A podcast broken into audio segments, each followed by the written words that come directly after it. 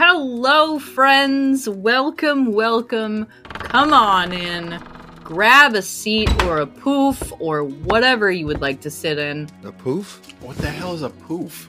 I guess you could call it a beanbag. Did you just make that up? No, I didn't make up a poof. Poofs exist. I don't think we have poofs in the writer's room right now. Yeah, we do. They're right over there in the corner. Those big things that look like pillows? What? Yeah, it's a pile of laundry. Those are all my hoodies. Wait a minute. The poof was just the friends we made along the way. Which just so happened to be my hoodies. well, alright. Anyway. Guys and gals and non binary pals. Welcome to the long awaited sequel to Notes with the Narrator Queries! Yes! Yes. Welcome back to Newton Queries Part 2. Community Questions Boogaloo. Yes. I was just about to say that. So, if you are new to Newton Queries, they are found in our Discord, Hands of the Rose, and it's where you can ask us questions. Us personally, Evan, Patrick, and myself, or in character, Jesse, Wayland, and every other character I play. And Greg. Oh, and Gregory. You can ask Gregory questions now as well. yes. He is now an established character. Because apparently that's in my contract, I guess. I, I don't know. That's, um, it's news to me. Look, you signed it. The people want you, Gregory. Well, well, I mean, you don't have to tell me twice. Will there be dairy? No. Oh, all right, okay, fuck yeah. this is a dairy free establishment. all right, I'm in. All right. You said the magic words. Perfect. Anything that has a quill beneath it means it will be answered eventually. It has been People noted. don't know what that means unless they're in our Discord. exactly. yes, exactly. you should join the Discord. To You ask should join the Discord so you can ask questions. Or you can at us in our Twitter at Writers Room 7th. Yes? Mhm, Okay. Yes. At Writers Room 7th. Hashtag Newton Queries, NWTN Queries. And ask us any question you like about the podcast. Let me let me stipulate. Yeah. about the podcast. I mean, we'll take whatever question. you can even ask us random questions. You know what? AMA. Favorite flavor of ice cream? Non dairy ice cream. Non dairy. Dinosaur Crunch. Italian ice. Ah, there you go. Or Vodacce ice. Rodacci ice. Really. Careful, it's sharp. Sorbet, specifically grapefruit sorbet. Okay, let's get into these because we have a lot. Okay. So, for a bit of clarification, these questions mainly have been asked to us on our Discord. If you are in the Discord, anything that has been asked that we will be answering will have a little blue quill underneath it. That is the clarification that I would like to make. If it's got a green check mark, we've already answered it. hmm There were two questions that we kind of skipped, and that's because they were the big questions. And at the time, you and you, which I am referring to because you can't see me pointing at the screen, Evan. oh, you were referring Patrick, to us. I'm okay. referring to you two. Didn't have answers for them at the time. And so now we can answer them. So the Merry Fool asks us, What do the crew think of the relationship between Wayland and Jesse? We half answered this. I believe Cosette answered, Mama Coco answered, and Charles answered. So we have a couple more crew members to go through. If you would like to pick one and answer as that character. Hmm. I think I'm going to answer for boots because that's an accent that I know I can do fairly well. Mm hmm. Oh god, we're doing an accent, so shit. Yeah. yep. Uh, okay. Well, you know, I think it's very nice that they have such a solid friendship, but sometimes I think they can be a bad influence on each other. Not necessarily in a detrimental sense, more in the lines of they get into some pretty crazy nonsense when they do. but at the end of the day, it's very nice to see the boys having such a, a lovely friendship and being able to rely on each other. I love that answer. Do you want to answer as Roz, Evan? Uh, n- no. No? I don't. No? Okay. No, absolutely not. no, no, absolutely not. Yeah, no. Um, let me let me see who I can answer that. Ooh, okay. Hang on, I have an idea. All right. I'm intrigued, actually. I will say there is one stipulation you cannot answer as Elliot. That's fine. I wasn't gonna do Elliot. Elliot's not part of the crew yet. Y- not y- mm. yet. I have to find the right thing to read. One second. Okay. All right, let's see how this goes. Okay. I am a ship that can be made to ride the greatest waves. I am not built by tool, but built by hearts and minds. What am I? Ursa, are you a friendship? That's fucking, that's just fucking delightful. I love that so much. Oh, and then the little laugh afterwards. Ursa is best girl. that was so dumb. I want you to edit that so it's like how she could normally, yes, I will. Yeah. like all gross and I don't, hold on, it's not gross. oh god, no, it's gravelly. it's pretty gross. Not me, our gal. Are you calling me gross? Jesus Christ. Aye, lass, I am. That's rather nasty. You're one to talk. For anybody listening to that, that is not voice modulated at all. That is Zoe's voice. Can we acknowledge that, please? Because that was I don't wanna. insanely impressive. I don't want to acknowledge that. Oh, God, So warm me when fucking you do dope. that. Oh,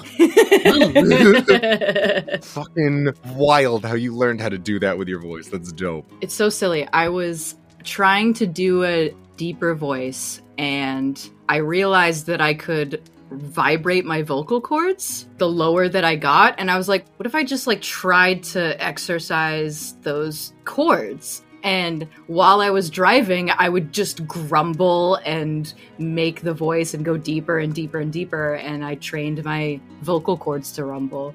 I don't even know if I can fucking follow that. Actually I can follow that up. Yes. You know, I think the Capitano and Master at Arms Wayland Greywa are very handsome. And to top it off, I think they make a fantastic couple. Oh, you were talking about how they interact with the ship. Oh, greatest captain ever. I've never seen a man with more beautiful eyes in my life. did I mention that they're handsome? Yes, Raz, you mentioned that they're handsome. Okay. Thank you, Raz. so, yeah, we stop with three. Yeah, I think that's good. Yeah. And then we come back to that question. The Merry Fool, I promise I will string all of this together in a later article and we will hear all of them together. Yes. We move on to the other big question that we had, which is from Grum. groom? Grum, Groom? I think it's Groom. What's up, boy, Jamie? What other media characters' stories inspired the characterization of Jesse and Wayland? Jesse to me doesn't necessarily have a straightforward origin. I think as I was building him, as I was creating him, these pieces just felt right. I was originally going to play another character that I already have pre established in a different world, a woman by the name of Jacqueline Hart. And I was totally convinced I was going to play Jacques. She's a sassy, gay Irish lass. Wouldn't be Irish anymore. It's totally not Irish. Thank Which is not far off as far as spelling goes. I love it. For this, I wanted a character who was entirely separate from anyone who I've played before. If I did play Jacques, however, the Rose would not be a thing. Mhm. We would have been the crew of the Molly May, which is Jacques' ship. I would love to see you bring Jacques into the world of 7C at some point. I do too. She's so awesome. I'm a big fan of Jacques. I would hope so. You created her. yeah, she just has a special place in my heart. In terms of other media or characters or stories, nothing has immediately jumped out at me as I've been thinking about this question. It's so boring. I want to be able to mess around with a Caribbean or Barbados accent, and I wanted to play someone who had ties to Thea. The Spanish are passionate and they're so suave, and I wanted Jesse to kind of fit into both of those categories somehow. And I think in that combination, it worked out perfectly being born in the middle of the ocean, in the middle of the Atabean during a storm, Castilian mother, and who knows what father. If I may offer some outside insight as your friend, I think a lot of it comes from your personality as well. You yourself are a very passionate person and you have a very deep appreciation for your own heritage. Absolutely. And I think a lot of that played very heavily into Jesse's characterization and how that character was built. And I think that's true of a lot of characters that we build for TTRPGs. I, Evan's partner Maddie is our DM for our D&D home game and she has like a small psychological profile for each of us based on our characters. Yeah. It's weird. it's a little weird, but it, it does make sense. I think that that's true for a lot of people. I think we draw on aspects of our personality to create these characters because it helps us play them more true to life. Yeah, I think the only specific, not necessarily media or any outside influence, but I've always wanted to play a pirate who's not as flamboyant and wily as Captain Jack Sparrow or any normal swashbuckler. I wanted to play a soul who is calm and is focused and knows what he's doing. Mainly because I am also in the middle of playing a barbarian in our D&D game, someone who is having anger issues. I felt like that could have been an interesting foil in a way. I think both of those characters have their own similarities, but I wanted Jesse to be a different kind of pirate. Someone who's very confident in what he does, but not in an aggressive sort of way. Which is very interesting that you gave him the things that you did as far as sorceries go and as far as, you know, what leads into those abilities. Sure. Yeah. I love that. What about you, Pat? What do you got with Wayland? It's very funny that you bring up that you're playing a barbarian currently because I'm playing a paladin currently, and boy howdy if I didn't just create a paladin pirate. Let's be entirely honest with ourselves. He's a knight of Avalon. Yep. Wayland's got a couple different uh, inspirations as far as real life and popular media goes. The biggest one, I think the most obvious one for anybody who's been paying attention, is there's a deleted scene in Pirates of the Caribbean at World's End where Jack is talking to Admiral Norrington, I believe it was. Oh, no, that's Cutler Beckett. Drops just this little hint of lore that Jack used to work for the East India Trading Company. And the reason that he left and became a pirate was because they asked him to transport slaves. People aren't cargo, mate. That one line shaped a lot of Wayland's backstory and a lot of his characterization and how he views the world. I've sort of taken it in its own direction from that one base idea. And then, as far as character archetypes go, there is a not so famous World War One sniper who was, in fact, the most accomplished sniper in World War One. He was a Canadian First Nation soldier by the name of Francis, and I'm going to butcher this last name, Pagambagabo. What? P E G A H M A G A B O W. Pegam Magabo. Okay, love that. And he was known as the ghost in the trenches. Mm. That's a cool name. There's a song by Sabaton that's all about him, and then I love them because they sing about history, and I am a huge history nerd. And it's heavy metal. And it's just awesome. So I was reading up on him around the time when I was creating Wayland's character, and I was like, oh, I want to play a sniper who does not care about being well known, who is just dedicated to their craft. And in the introduction, Wayland refers to himself as a ghost across the masts. And so that's where a lot of that came into play. But then the rest of Wayland's characterization, as far as his personality goes, very much similar to you, Evan, doesn't really come from anywhere. It comes from me being the awkward bean that I am, but also he takes himself fairly seriously when it comes down to it. He's sort of listless in life. He's been trying to find his path for a long time and he's just starting to get there now. I have Scottish heritage myself. It is an accent that I know how to do very well. At least I think. Any of our Scottish listeners, please feel free to tell me otherwise. A lot of people have commented that when they listen to the session zero, the very first time we hear Wayland is in that Scottish accent. And I believe it was Sam who said, I thought you had a friend directly in Scotland playing the game with you because your voice was ah. spot on. Hell yeah. Brilliant. That is sort of Wayland's origins and the things that inspired his creation. Heck yeah. Something that we haven't really talked about there is another mechanic in 7th Sea. It's called concept and creation. It happens at step zero of character creation. Yes, step zero. It's extremely important. It's called the game of 20 questions, where the system asks you 20 questions about your character, and that also helped create these iconic people. We will delve more into that in a special Notes with the Narrator all about Jesse and Wayland, and we'll go over those questions. I promise you.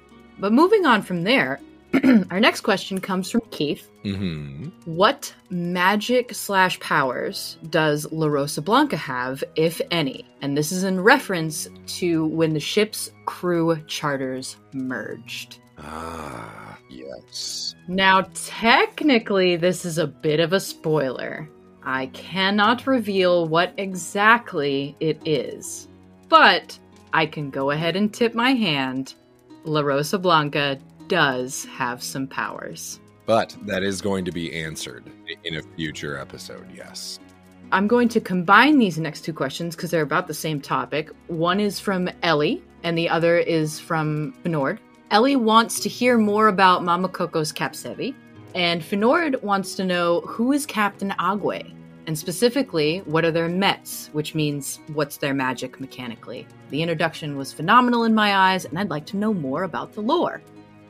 Well, the inspiration for Captain Agwe, I looked through the book and I was like, okay, I need a Capsevi that deals with the ocean and with ships and monsters because we're in the sea of monsters. I need something like that. Capsevi being based off of voodoo culture, and there wasn't. And so I looked up certain voodoo patrons and gods and things like that. And there happened to be a patron of sailing and of ships. And that was, in fact, Agwe. So I was like, okay, I'm going to take that, I'm going to put it in game, and I'm going to flavor it with some 7th Sea spice.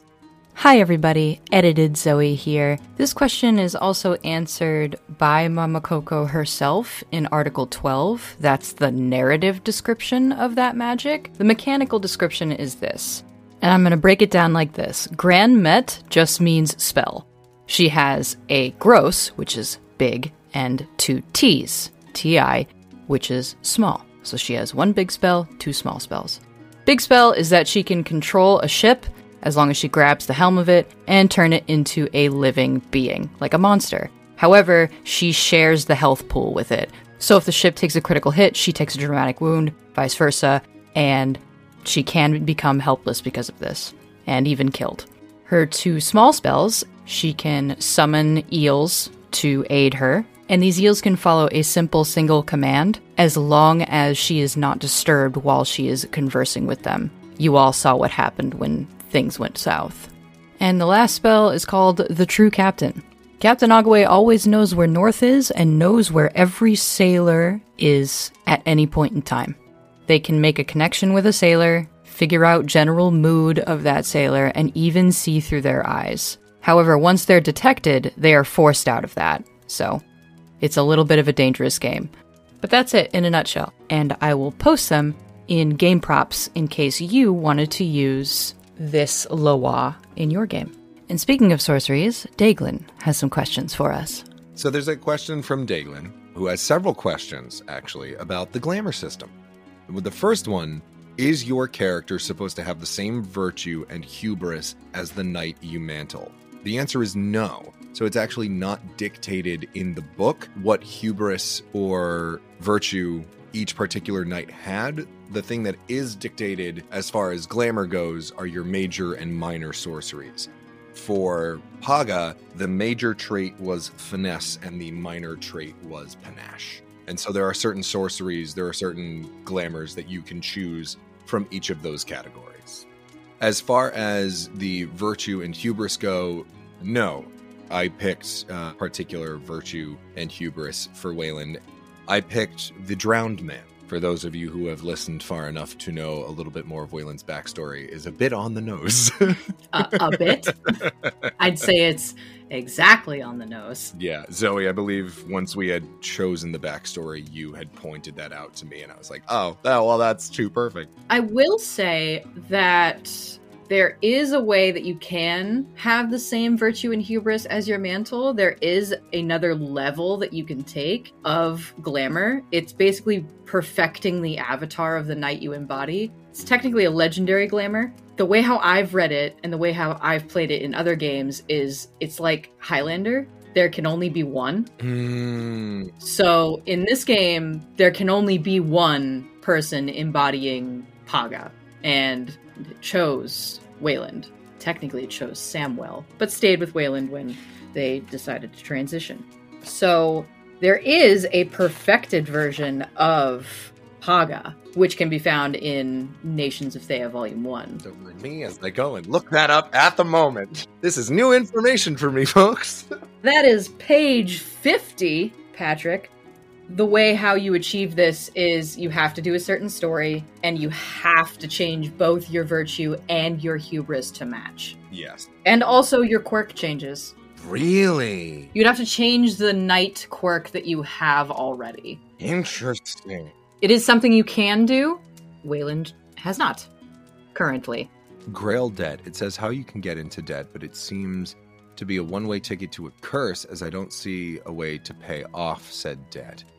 There is actually a mechanic to pay off the debt that is up to the GM as far as what that is and how severely you have broken the Grail's Gesa. You're essentially paying penance, and once that penance is paid, the curse is removed. Quote unquote curse. And we technically did do this with Wayland. Some of your spells that you can access were blocked off. We saw that Wayland could subsume the ship as Samwell in a flashback.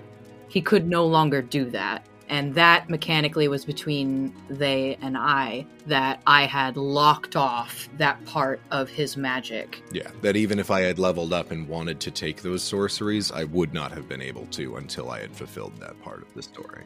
which I made him pay off the debt using Shade. Again, that is completely up to GM discretion. Part three of this very long question about glamour how do you tell your glamour rank? That's based off of how many times you buy the sorcery. Yeah, every single time you fulfill a story, you gain number of points that you can spend on either advantages or traits or skills. That is entirely based on the player. You can also use those points to buy into more ranks in Glamour. As far as how I keep track of that, I write down either rank one, rank two, rank three on my character sheets.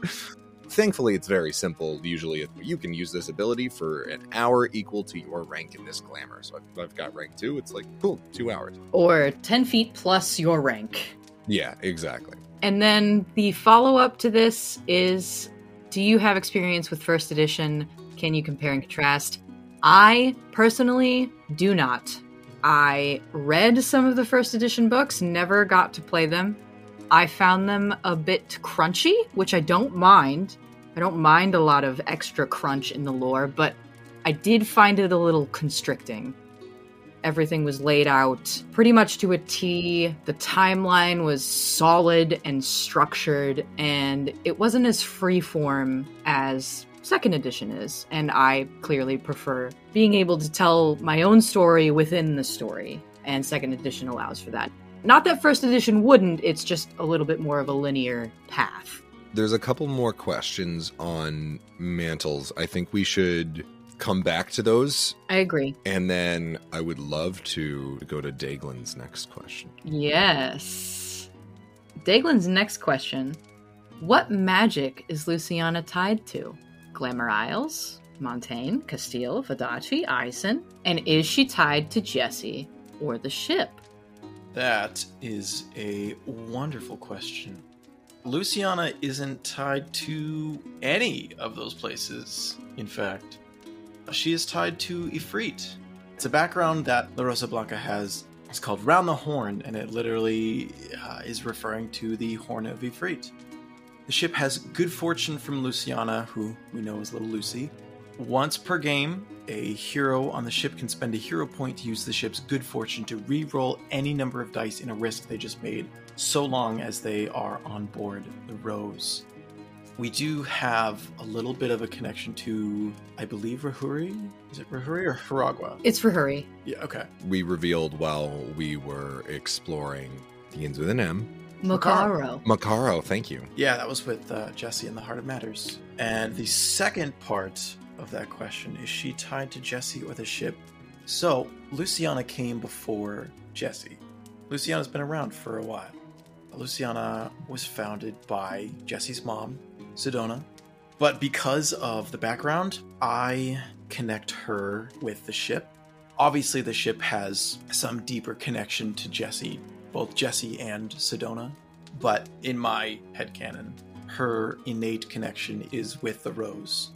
She brings the entire crew of the Rose good luck. We did reveal that she does have some kind of spirit or has an ancestor, as Shade put it. as well as plot armor. I believe it was Quinn sent me hummingbirds only live between three and five years. What is going to happen to Luciana? If anything happens to Luciana, I will kill everyone and then myself.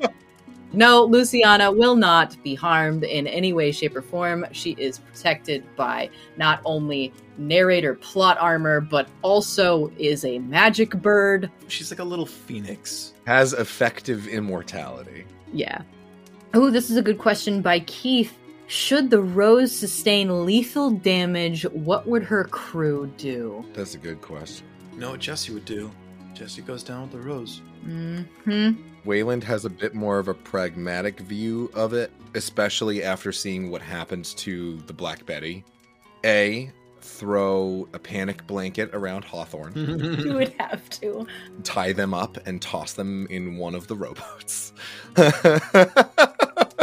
and then I'm trying to think of what piece of the rose, if all was lost and there was nothing to do. Oh, her black flag. Well, the black flag for sure. Technically, the black flag is just a piece of canvas that you can remake. But like what piece? What iconic part of the ship makes her the white rose? I completely lost the name of the piece in the front. The figurehead? If Jesse's taking anything to rebuild the ship, which I mean, he would try to take the figurehead, but of anything on the figurehead, it would be the rose that the figure is holding. On the wheel of the ship, in the center piece, there is a rose, and I think Wayland would probably pull that out. You wouldn't have to damage the ship too much more to remove that, whereas you'd have to break off the figurehead's hand in order to grab the rose that she is holding.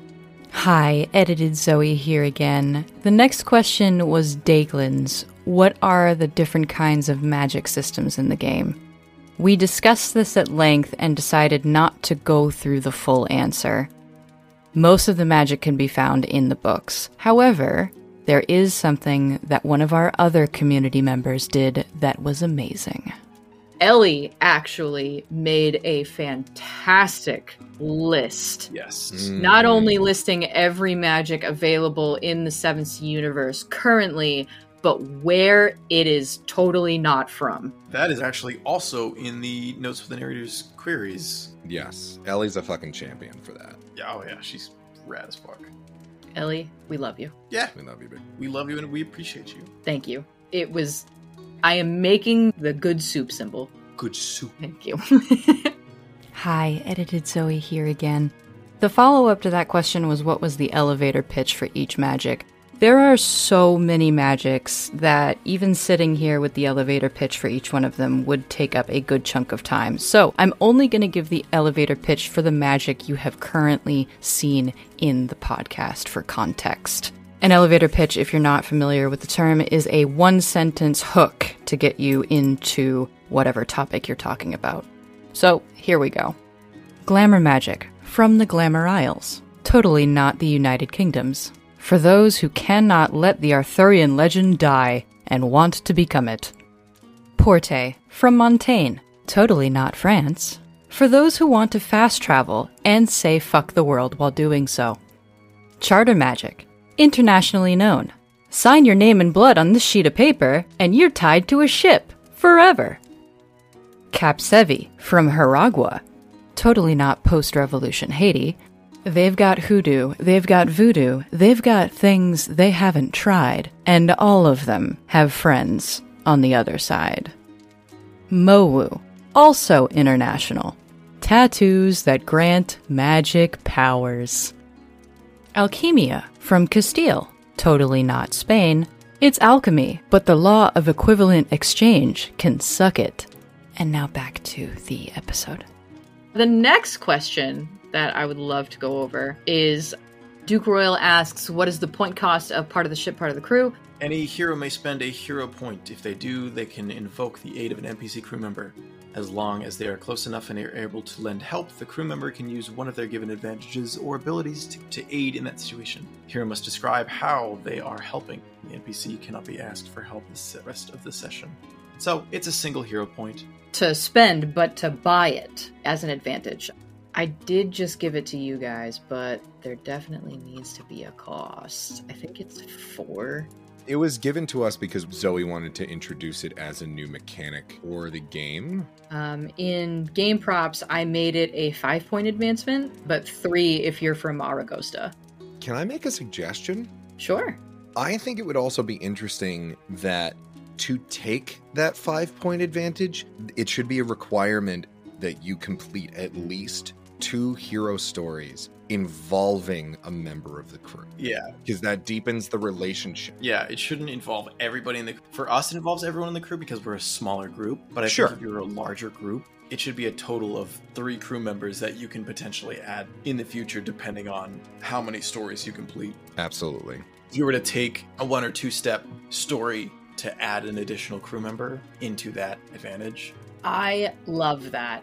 I think that's rad. I like that a lot better than tacking on a point buy system. In order to take this advantage, you must have Married to the Sea, which allows you access to a ship, obviously, and you must have uh, three NPC stories at least. I like that a lot. at least. And they can be quick one or two step stories, little episodic things. It doesn't have to be this big grand, like, oh, this is a 20 step story. Something that deepens the relationship and connection that you have to the crew from a story and narrative perspective that would incentivize them to come to your aid in such a dramatic fashion. Absolutely. I like that a lot. Build those connections, guys. Your GM is just as much a part of the crew as anybody else. Yeah. We're playing too, whether you think so or not.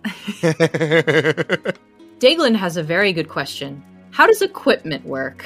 Are there things like magic weapons? Let me tell you, you can have whatever the fuck you want. In accordance to your GM's game, Pat and I can have whatever we want. Yes, for this game, anything that makes narrative sense that would be on your character, such as Wayland having multiple guns and Jesse having explorer things on his person, such as a torch and some rope and things like that, Yep. makes total sense for his character. Of course you have it. Why wouldn't you? If I may pull from oh, what is that D&D movie where the guy just is like, "Yeah," and I pull out my lightsaber. And it's like, "No, you you don't where did you get the lightsaber?" And it's like, "Oh, it's in the chest of stuff that you gave us." Well, fine, if I can't have a lightsaber, then a chainsaw. It's like, "No, you can't have that. It doesn't make sense." Anything within the context of the character or player that they would make sense to have makes sense to me. Hi, edited Zoe here again. I realize I didn't actually answer Daglin's question here. There is no rule for equipment in 7th Sea. There isn't even a page for it. Whatever you have, you have. The game is highly narrative, so whatever makes sense narratively makes sense to have. The movie I was referring to is called The Gamers Darkness Rising. If you haven't watched it, I highly suggest watching it. It's on YouTube for free. It's hilarious. Go do the thing. Back to questions. And yes, there are magic weapons. Wayland kind of has one. Technically, yes. There is a advantage that you can take called signature weapon, where you can spend a hero point to have it do a number of different things. I am really sorry about this. Editing Zoe here again. We didn't quite answer the question and went directly into the next one, so here I am answering it now. We didn't finish answering the question because we took a quick water break, so we came back and completely forgot to finish the question. So here I am finishing the question. So here I am answering the question that we didn't finish answering. Magic items in the game are often, if not always, a Syrneth artifact. These came from the Syrne, which were a race of beings before man, which were wiped out. None of them exist today, and no one knows what happened to them. But they left their entire civilization behind for man to find. Elliot is one such man. As we've heard in the podcast, Elliot is an explorer who specializes in finding Syrneth artifacts, ruins, the like. So, magic items do exist. They are, in my game, the form of Syrneth artifacts, and they always have a drawback. They are powerful things, and they do not come without a cost. If you listen back to Article 4, where they found that sword that summoned ghosts, or even Article 12, when they bought the Widow's Veil sails, those are examples of magic items, which in this game are called Syrneth artifacts. And now we continue. Keith asks an interesting question Can someone hold more than one knight's mantle at the same time? No. I agree. You know how you would have in D&D you would be able to spec into multiple different classes. It would be like taking the paladin class twice taking two different paladin oaths which are very contradictory. And a lot of the knights do contradict each other as far as what their belief systems and how they operate goes. Hey, consider multiple personality disorder. oh that would be interesting. If you find a way in your home game for that to be interesting and not too overpowered and you could only use one mantle at a time If you can convince your GM to do so, fucking do it. Do it. Do it. For us, no. No. In y'all's head headcanons, how are mantles often passed down? I think there are two different ways a mantle can be passed on to a next person. Either the person currently holding the knight's mantle dies, and therefore the mantle is, you know, naturally passed down, or they break the Gesa to such a degree that the knight decides to part with them.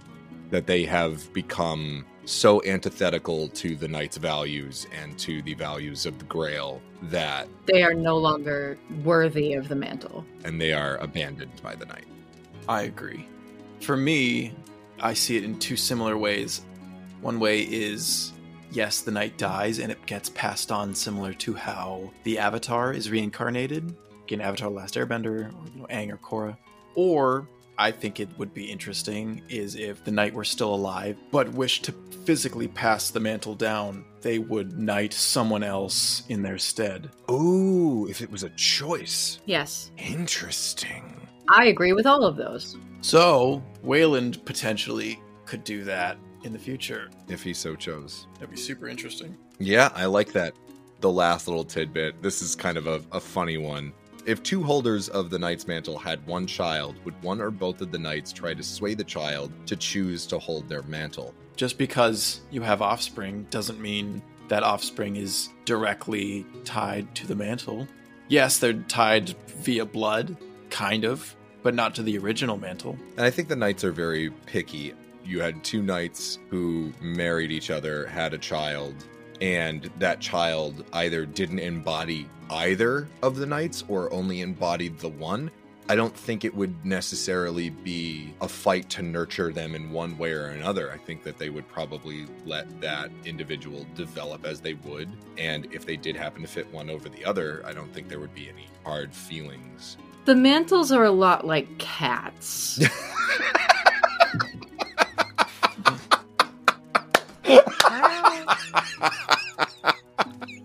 they choose their bearer. I'm just picturing Paga pissed at Wayland, just kind of like in shadow form, just inching one of the guns off the table. Like, no, stop it. Don't. That. Yeah, Paga.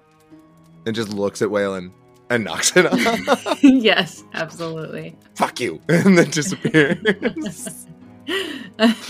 Feed me. Oh, feed me.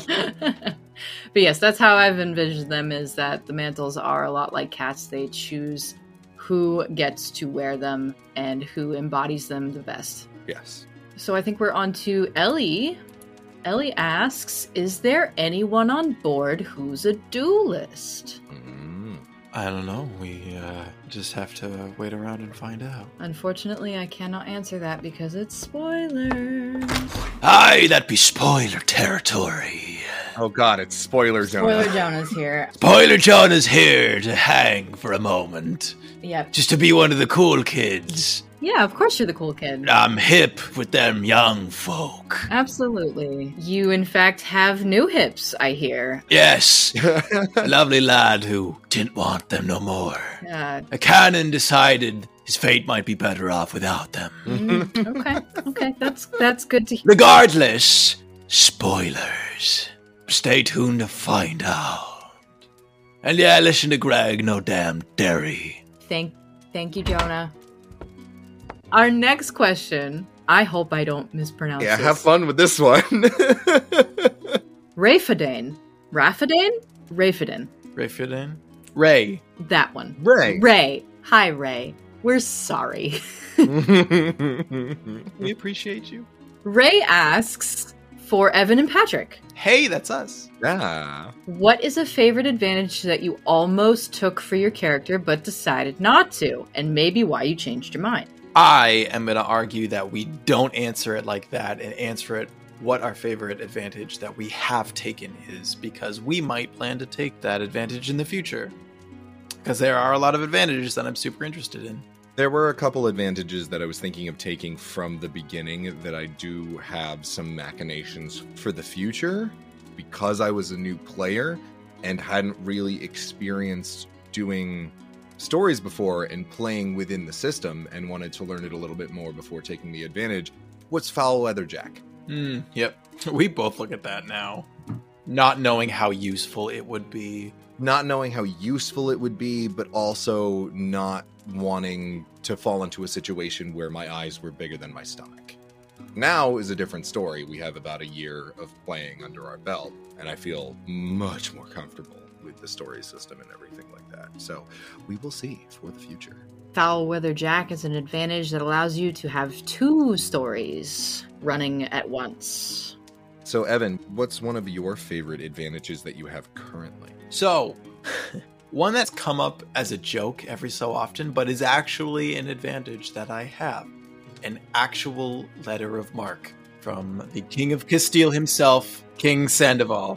Oh my god. Yes, that's right. King Sandoval is about a 12 year old boy in Castille, and Jesse has a letter of marque from him. we don't know why yet. We don't know if it'll ever be useful, Hasn't but been useful yet. I wanted that from the very moment we started. I saw that and I was like, ooh, Zoe, I gotta have it. And Zoe's like, all right, you're weird, but sure, go for it, pal. Odd flex, but all right. Every single time we run across, I pull out the letter of marque. From the 12 year old king of cats. Oh, he doesn't need it? Okay. so much of Jesse is built around the Devil's Due, and I, I don't want to get into too much of it because We'll enter spoiler Jonah territory for real this time. we actually don't want that at all. So thank you, Jonah, for Yep. No problem. I'm gonna go back and watch a Squid Game or something. I guess I don't know. I'll catch you later. All right. Thank you, Jonah. Bye, Jonah. Devil's Due has pretty much laid the foundation for Jesse's overarching story. During character creation, I was like, what can I do to make Jesse spicy? Oh, And so he was like, hey, these are all the sorceries. You can give him a tattoo from Mo. You give him a, an ancestral spirit. I was like, ah, I'm doing that already in another game. And she's like, well, there's this thing called Devil's Due. Wait, what's that about? She's like, oh, it's just making a deal with the devil. Oh, yeah, I want to do that. And so he's like, well, wait, wait, really? You want to do that? I was like, yeah, I want to do that. That sounds awesome. You, you what? You and me and the devil makes three. Yeah, I God, I fell into that real quickly and have fallen in love with it so much. Everything about it I adore. And then honest misunderstanding, which I don't know if they've gotten to yet, but God, I love I love that stupid fucking advantage. It's so dumb. It's real good. It's real good. It's dumb. It's good. My favorite stupid advantage is barter. I have never used it. That's right. I didn't even know you had it. What does it do? you can spend a hero point to barter. That's it. What? Did you get this on character creation? Yes. He hasn't used I really it. thought it was going to be more useful than it is. Wow. Yeah, it literally. Oh, Let me oh, get in it. here. We're gonna get to a point where we need to barter with the letter of marque, and we're gonna be all over it. Yeah, it's going to be great. It's going to be amazing. You guys are gonna like leap through the fucking Really? podcast at me. Snowy, I have a thing. I could do this. My time has come.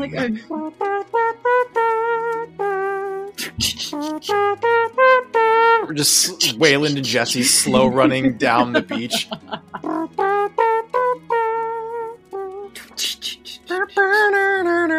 It's the entire crew of the Rose, except Cosette is just way far behind. She's just walking because of her her leg. she can't be arsed to, to deal with it. She's just like, ah, this is stupid. Barterer, spend a hero point to convince someone to cut you a deal, give you a reasonable discount, or assure someone who knows you that you're good for it. Pat, you didn't even you. Oh, you bastard! You. I'm a dumbass. We could have used that for the fucking sales. We could have used that for your fucking lantern. You just. Well, it's just one of those things. Where she's got like a bunch of junk shit, and I'm like, all right, well, I don't want to undercut her, and these things are extremely valuable. Oh, you can barter with more than just money. God damn it. well, for the future. For Zoe, same question, but maybe for a previous character of yours, or maybe even the deceased Evenrude. Ah, I would love to sit here and gush about my beautiful war veteran Eisen monster hunter daughter. About Petra. I love her very much. We do too. But for the sake of the podcast, I will keep it in context. I really wanted to give Evenrude the student of combat advantage, as well as Duelist Academy, as well as this terrible duelist maneuver, which makes him deal twice the amount of wounds compared to his rank. I really wanted to make him like a terrifying duelist villain, but I decided not to give him Student of Combat. And I should have given him Student of Combat because Jesse wiped the floor with Evenrude because he thought outside of the duelist box, which we'll talk about in a later Notes with the Narrator. Sorry, not sorry. On to the next question from Kay Hughes. Are spirits from Théah less powerful outside their home turf? An example, in the Atabean, like are Fae less terrifying outside of Avalon? I don't know, guys. Are Fae less terrifying outside of Avalon? Nope, definitely not. I don't know. I haven't been to Avalon yet. Shade was pretty damn intimidating, not gonna lie. And also, it has been shown that they don't necessarily exist specifically in Avalon. Avalon is their home territory. But as we saw with Shade, the burial ground for the Tylwyth Teg lies in Makara. Mm-hmm. That kind of goes to show how far reaching their influence can be. To get into a little bit of lore about it, I think that's left over from when the Fae had to go into hiding. Long time ago, there, and actually not even that long ago, up until fairly recently, there were not great relations between humans and Fae, especially in Avalon. They had to close the doors to Bryn Bresail. They completely sectioned themselves off from the rest of the world. And I imagine when that happened, there were some that were abroad that had to sort of make do where they were. That's entirely true. I did take from the lore, I'm like, okay, cool. So uh, Bryn Bresail was locked away and could not go and travel to there. Bryn Bresail being the land of the Fae. It's also sort of extra planar. so it exists. It's much like Porte Magic. It exists. And for a long time, it was shut off. And in this campaign, in this game, I decided to not seclude them to Avalon. But yes, they do have a lot of power in Avalon. However, there are very clear delineations as to what you can and cannot do in Avalon there are just certain rules and regulations that you deal with in the home turf of Avalon, and they may have transitioned and changed wherever the Fae are. In Makaro, for example, if the Tylwyth Teg were still around, there would be different bylaws for them. To answer your question, summed down into its base part, yes, they are slightly less powerful, but no less dangerous. Daglin then asks, How do charters work? Are they different if you are running a Three Musketeers Princess Bride style game instead of a pirate game? I can go ahead and answer that for this game specifically. If I was running a Musketeers or Princess Bride style game, charters would be absolutely different. They would still fundamentally be you sign a thing with a blood ritual, you get the advantage, you get the mechanic out of it. Uh, but yeah, that's how. Basically, charters are just a mechanic that you can add to the game if you choose to do it. And we chose to write out our own charter and get really deep down into the nitty gritty of it because we are a pirate game. Evan, as far as charters work, seeing as you're the captain of the ship, Wayland's new to all of the charter magic and how that all works, but Jesse clearly has some knowledge of it considering he grew up around it. So, as far as like from your perspective, what insights did you have on that? Jesse was a younger pirate when he first signed the first charter for the White Rose when he was captain with his old crew. So, I have a feeling that he didn't really think too much of it. He was probably a super cocky kid that was going after ships left and right just to prove to them that he could do it, that they could do it as a crew and then that kind of caught up with him and the rest of that crew. So I don't know if he really spent the time that he needed to appreciate it like he has now, but in his maturity, he's now 32, soon to be 33. Jesse understands that blood is a little more sacred than just something that can be spilled. It helps tie families, it helps tie his friends. I think we both learned that lesson. Yeah, it's a piece of your soul is pretty important. And so I think after, especially that encounter, I think he's treating charters with the respect they deserve. I think he's still learning specifically how to navigate the world using with a blood charter, like navigate life. But he understands that they are incredibly important, not only to him, but to everybody on board. It's like we talked about in our safety notes of the narrator. It is a social contract, just this one is in blood. Mm-hmm. He holds it very dearly to him, especially as the captain. You know, he is responsible for all of these people and for making sure that that charter stays intact. He respects it much more than he used to. Hell yeah. Which was really interesting because being a pirate is essentially being a brigand or a ruffian. You're an outlaw on the sea, and in order to make sure that your buddy doesn't stab you in the back because you find huge thing of treasure that could potentially be worth a lot, they wrote up these charters so that they have rules too. And it was just rules. That's all they were. It was just punishable by whatever ship you were on and whatever captain was running it. And then along came, you know, at least for this game in my head canon, along came Jonah and the story, which you can hear back in Notes with the Narrator Crucial Lore, Pirate's Life for me. Along came that, and that happened before the very first charter that we hear about. That happened way, way, way long time ago. And that's when the Blood Charters, capital C charter, began, where it wasn't just oh, your captain's going to slap you on the wrist or you're going to be marooned. It's like, no, you you get a physical curse mark saying, I have wronged my crew and my ship, and I must atone by seeking penance and asking for forgiveness. So that's how charters work. I will go ahead and say Daglin dueling is going to be part of an entire notes with the narrator because it is much too big to just answer quickly.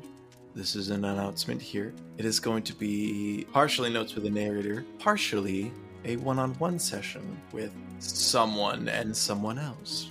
Obviously, one of those people is Zoe, but Mm. Yes, obviously. you have a 50 50 chance of guessing the correct player. this is true. But yes, let's wrap this up with both of these questions wrapped into one. Gentle bees. Hi, edited Zoe here again. The first question was from Keith for Evan and Patrick. 1. What about 7th Sea has come the easiest as you adjust from the other TTRPGs? 2. What has been the most fun aspect of the sessions? And one for Zoe, what has been the most fun part of watching Pat and Evan learn the ins and outs of the game? We decided to combine both of these questions and answer them both at once because they pertain to each other. Fenord asks, bit of a meta question, but what are your inspirations in terms of tabletop game? What got you into the hobby? I recall for the first or second notes with the narrator, Zoe told us how she got into 7th Sea as a system, but I'm kind of interested in the overall journey. They already know my story. As far as what got me into tabletop games in the first place, I want to say probably eight or nine years ago. I think I was 20, 21 at the time. I played a homebrew of 3.5 and Pathfinder, played a, a single session with a couple friends of mine, and I liked it. I liked it quite a bit, but I was very heavily into LARP at the time. And at that time, I was young and stupid and didn't appreciate it as much because I liked more of the in person role play of acting out the character and running around with, you know, swords and guns and everything in the LARP. And so I didn't really latch on to TTRPGs. During the pandemic, I was like, you know what? Now's a great time to get into D&D. And I knew that Evan, your lovely partner Maddie, was DMing the game for you guys and it just was very serendipitous that a spot had opened up at the table. I convinced her to add you to the group. Yeah, thank you, buddy. And then very shortly afterwards, Zoe encouraged me. I will also take credit for that because I aggressively asked Zoe all the time Yes. if we could play 7th Sea. Uh, pirates. Pirates? Can we play pirates? I want to play pirates. Yes. I think Zoe at one point was just like, "Wait, wait, you want you want to you want to play 7th Sea?" I'm like, "That's what I've been trying to ask you for like 2 months." I was like, I'm sorry, I didn't know. Does it am I how can I be more clear? I want to play I want to play. How can I be more clear? I want to be pirate. One of you had started a group in Discord and had added me to it, and you guys just started talking about it. And eventually, I think I just started getting text messages being like, Pat, Pat, Pat, Pat, we're going to be pirates. Come be pirates with us. And I just fully fell in love with the system from the get go. I think probably one of the easiest things about 7th Sea was that it's a highly narrative game. I am an actor. It is one of the things that I, I love to do oh, the most. And you Oh my shut the fuck up. I had no idea. Oh my god, that gray gentle bee? Boy, I will slap the shit out of you. and yeah, just being able to play such a highly narrative game and just really like dig into the characters was so much fucking fun. Oh god, I loved it so much. Um, and I still do, obviously, to this day. But I've only been playing for about a year's worth of time playing DTRPGs and changed my life, and you guys are a huge part of that. And I will forever, ever be grateful for that. And I I love these pirates that we play with. I love this game, and I love you guys. Quote unquote. Oh, or did you look up the messages? Oh no. Me, December 4th, 2020. Hello, love. I has a question for you. Answer from that great gentleman. Yes'm. Me. You wish to play 7th Sea, yes? Because I have Evan hooked. He was at boxing with me while I was listening to my previous sessions. Boxing being Boxing at work. Boxing up Wormwood products.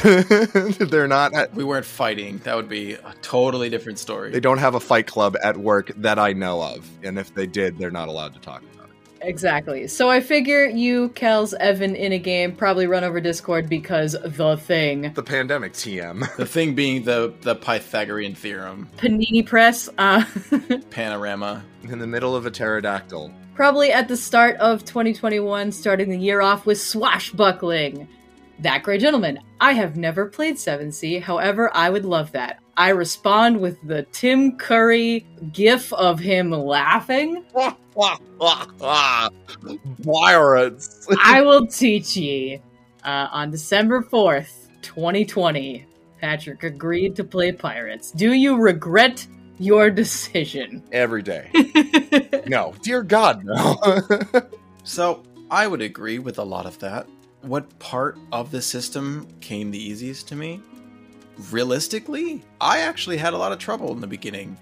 Pat and I kind of had some issues breaking apart from the very immediate moment to moment actions as opposed to long sweeping actions. And I think we still struggle with that from time to time. We've kind of pulled Zoe into that ever so often. there is recorded evidence of me struggling with when we were interacting with the brigadiers or Buccaneers. the buccaneers thank you Oh, yeah. and i was like can i tell if this guy's lying to me and zoe's like i don't know pat can you I don't know, Wayland, are they lying to you? I'm like oh well shit no you make a fair point i don't know Evan was like, quote unquote, there is no insight check, my dude. yeah so i'm right there with you man in terms of ease adjusting from other systems. It's tough because i'm so comfortable with 5e but it can be really slow. And slow systems especially with combat can really really bog down your energy and bog down your excitement with the game. As a game the 7th system is much easier to navigate in terms of flow. Obviously the whole system is well done but that is something that was way remarkably easier to handle than any other TTRPG that I've played. Even still to this point, it remains one of the easiest systems to flow through in terms of mechanics because so much of the actual mechanics, your advantages or your backgrounds or your arcana, will pop up naturally for instance, Jesse will see something super mystical. And in my mind, I'm thinking, okay, not many people have seen that before. Hey, Zoe, is that an explorer quirk that I could uh, I could use? Can I have a hero point? She's like, you know what? Yeah, I would argue a few people have seen this. Take a hero point. Mhm. And for advantages like an honest misunderstanding, that is just something that comes up in conversation that I just have to additionally give a hero point towards in order to make it actually happen. When you have mechanics that are so seamless in their connection to the story and to the actual session of the game, that has been oh, a massive weight lifted off all of our shoulders in terms of ease of access. Every session, there's always some moment that marry mechanics and story seamlessly. For my part, what has been the most fun is watching that connection happen. I say something, and the seamless flow of, I have a mechanic for this, I'm going to use it in game, in character. Just that seamless, flawless flow. Watching that for me gives me such serotonin. It's so great. Also, watching you guys get more comfortable with the combat system in the sense that you don't have to plan out every what is it in D&D every round is 3 seconds? Six seconds. and so you have to like plan out everything down to the T I'm going to do this I'm going to do this.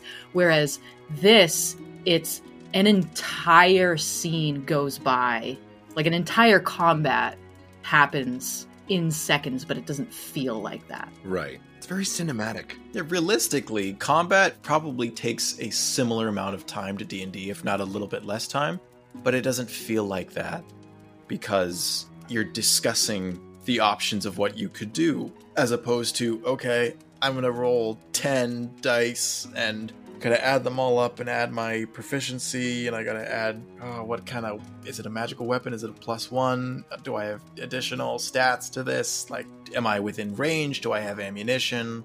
All these extra steps, which don't get me wrong, is very fun when you're playing D&D when you're in a super intense fight, but 7th Sea is not geared towards heavy mechanics. Well, the nice thing too is that you're still figuring out certain strategies of what you're planning to do in combat, but it's more based around, oh, I have a certain amount of actions that I can take. What am I going to do with those actions? And it's less figuring out if you can do them and more what they're going to be and how creative you can get with it. Yeah, we try to push the boundaries. Oh, yeah, we do. Mm-hmm. That's the most interesting part of mechanics is how close can I push them until I am close to breaking them? And how can I break them in the most interesting way possible? Yes. And honestly, I am absolutely okay with rules being broken in interesting and fun ways. And 7th Sea allows for that. What is it, Jonah? They're more like guidelines, right? Suggestions. Thanks, Jonah. I would actually entirely agree with you, Zoe. In and Pat, you might agree with me on with her as well. I agree with everything that you guys have said. As a player, it has been really fun watching Pat grow as a player. That has been super exciting. Mm-hmm. And vice versa. Man, there's a thing that happened that I am incredibly proud of Evan for that would not have happened earlier on when we were playing personal player growth and then character growth with you from a meta perspective, but also with Jesse has been such a pleasure to watch and be part of. I feel the same way about you and Wayland. And Zoe, everything that you bring to each of the different NPCs, I say NPCs, but you're. I'm technically playing them. Yeah, I'm like, I don't know how to refer to them. GM characters, I guess, is the best way that I would be able to phrase that because they're fully interactable. They are their own people. You are the person playing them. All of the different like personalities that you bring to them and I mean, we mentioned it earlier with fucking Ursa's voice and just being able to watch you develop every single one of these characters into their own is astounding.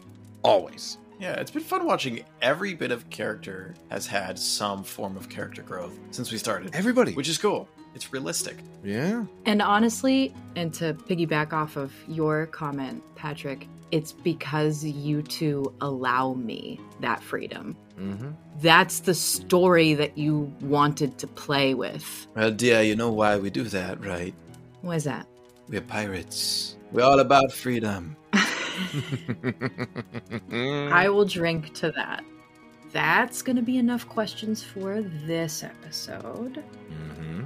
We answered quite a few, and we will certainly answer more as time goes on because, boy, howdy, do you guys supply us with a never ending stream? We love it. Yes, thank you so very much for your ever growing curiosity in our stupid little game. It's wild. It's humbling, It is very humbling. and it's so wonderful how involved you guys are, and it, it's just The fact that y'all care so much to ask us questions is really special, and we we love and appreciate you. Give us something to do on random nights. We get to talk about shit that we thought about and think about constantly. That's crazy. Thank you. it's awesome being able to explore this with an audience, and it just ah, it's wild. Not an audience, with friends, You guys are our friends and we love you. with, With a a community. community. We got a rad community, y'all. We do. We do have a rad community. Can't wait to see it grow. Didn't ever think I'd be able to say that. Oh, thank you. Thank you. Thank you. Thank you so, so much. Yeah, thank you. We love you. You guys are the best. We love you a lot. Ask us more questions. Bring it on. any any any any any question in fact if you think about dming the question personally to myself or to evan or to patrick just go ahead and throw it in the notes with the narrator queries and we'll answer it live because that's the best way to answer questions If you would feel more comfortable to put it in the DMs, that's totally fine. Cool. We're cool with that. also that I will say, If you do have a question for me, it is probably better to DM Zoe or Evan and they can relay the fact to me because I am terrible at checking my Discord DMs and I am Yeah. sorry. Evan and I are uh, are giving Patrick a come on, buddy. Look, We get it. He's busy, but But Also, also- we want you to be on the Discord more often, hanging out with our friends. I'm aware. Been I have over the past couple days I have been trying to make a more concerted effort. you've posted twice. I have posted twice. Look at that. I am very proud of you. I'm Yeah. Progress. We're making progress. I also run my own Discord, so it's keeping up with multiple Yeah, you need a I don't know sabbatical. secretary. Yeah. Yeah, yeah. Or we need a clone of you, and we'll actually we'll take the original you. they can have the clone. All right, lovely, lovely friends, listeners, crewmates, deckhands, all of you. Thank you so, so much for joining us today. We will see you on the next article or the next notes. We'll see you. See you soon. We certainly shall. Well, you'll hear us. right. You'll hear us. Maybe one day you'll see us. We see some of you. To those we see, we typically hear you too. And No, No. milk. Absolutely none. Thanks for joining us tonight. We appreciate you. We love you. Fair winds and calm seas, friends. Be kind to yourselves. Be kind to others, but you know, be kind to yourselves. be safe and well.